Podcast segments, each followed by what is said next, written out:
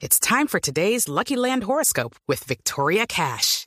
Life's gotten mundane, so shake up the daily routine and be adventurous with a trip to Lucky Land. You know what they say. Your chance to win starts with a spin.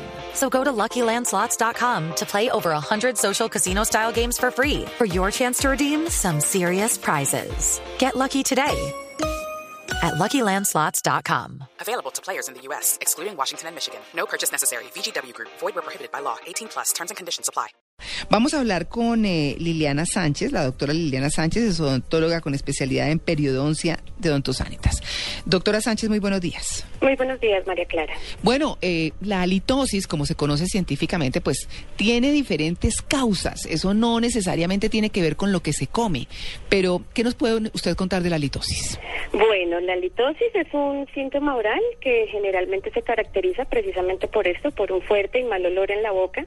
Es mucho más frecuente en horas de la mañana, ya que hemos pasado por un proceso de reposo corporal de largo tiempo.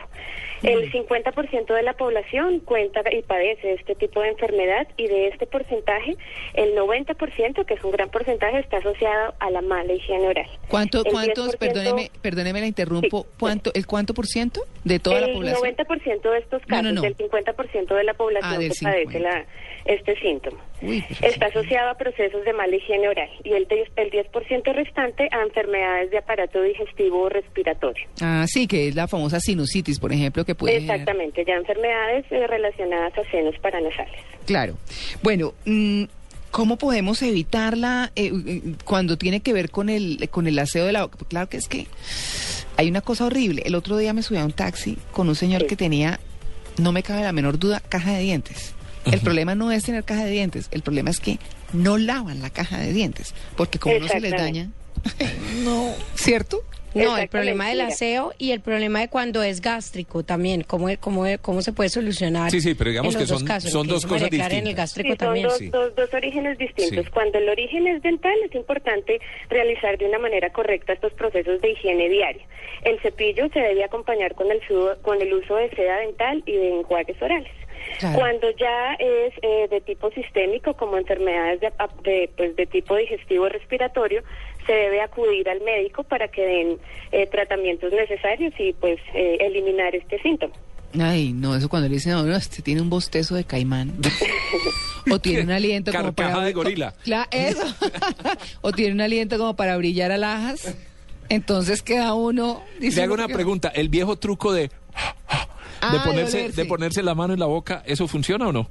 Sí, sí funciona. Realmente eh, los pacientes se acostumbran a este tipo de olores, pero este es un buen sistema, poner un poco de aliento, respirar profundamente sobre la mano y, Y oler. se, da, se da cuenta del, del olor y el mal sabor que genera también esta, esta acúmulo de bacterias que son los que generan estos problemas. Tito, si usted se desmaya ya sabe ¿Qué? que tiene pésimo aliento. si llega a hacer esa pruebita. bueno, y hay, hay muchos mitos alrededor del mal aliento también en términos de alimentación. Sí. ¿Cierto? Por ejemplo, la leche, por ejemplo, el café, el ajo, El queso. el queso, uy, un queso azul. No, no, Claro, el queso, queso en general. azul, El queso en general, Re- sí. Tenía, eh, tengo La cebolla, un amigo, claro. ex compañero de trabajo, que a las seis y media de la mañana se desayunaba, se desayunaba una taja de queso o algo. Uy. Él no se daba cuenta, pero el aliento era horrible. Pero, Claro y- que sí. claro, y los tomadores de tinto, Exactamente. eso sé como de- Ni hablar de los fumadores. No, yo me Pues que tomo un tinto y quedo con impresión porque recuerdo mucho que un día mi hijo me, mi hijo me dijo, ah, no, no, le dije yo, mira, tienes que hablar con tu profesor. Uy, mamá, pero es que hablar con ese profesor con ese permanente aliento a tinto, sí. me da pereza hablar por el aliento a tinto. No, y tenía que solucionar un tema en el colegio. Pero bueno, ¿qué hacemos con esos alimentos? ¿Sí es cierto que generan mal aliento? Pues sí, sí es cierto. Algunos eh, se utilizan como remedios caseros para aliviar esto, pero la realidad es que el consumo alto de tabacos, alcohol, leche, café, eh, algunos alimentos, especies naturales fuertes, quesos, incrementan el mal aliento, sobre todo en personas que ya lo padecen. Claro.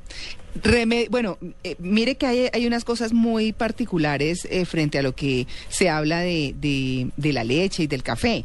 Eh, los científicos de la Universidad de Tel Aviv, en Israel, por ejemplo, demostraron que no solo no causa mal aliento, pues quién sabe qué café tomarán, ¿cierto? Sí. Como solemos pensar, sino que su extracto es capaz de inhibir la bacteria que lo causa. No, yo no sé, ¿no? La leche, señora. Sí, la leche, la leche yo también eh, pues eh, sé que elimina un poco, el, eh, disminuye el, el olor del ajo, pero realmente No, eh, pero entre leche y ajo. Ay, no. con otro tipo de alimentos lo incrementa. Claro, por supuesto.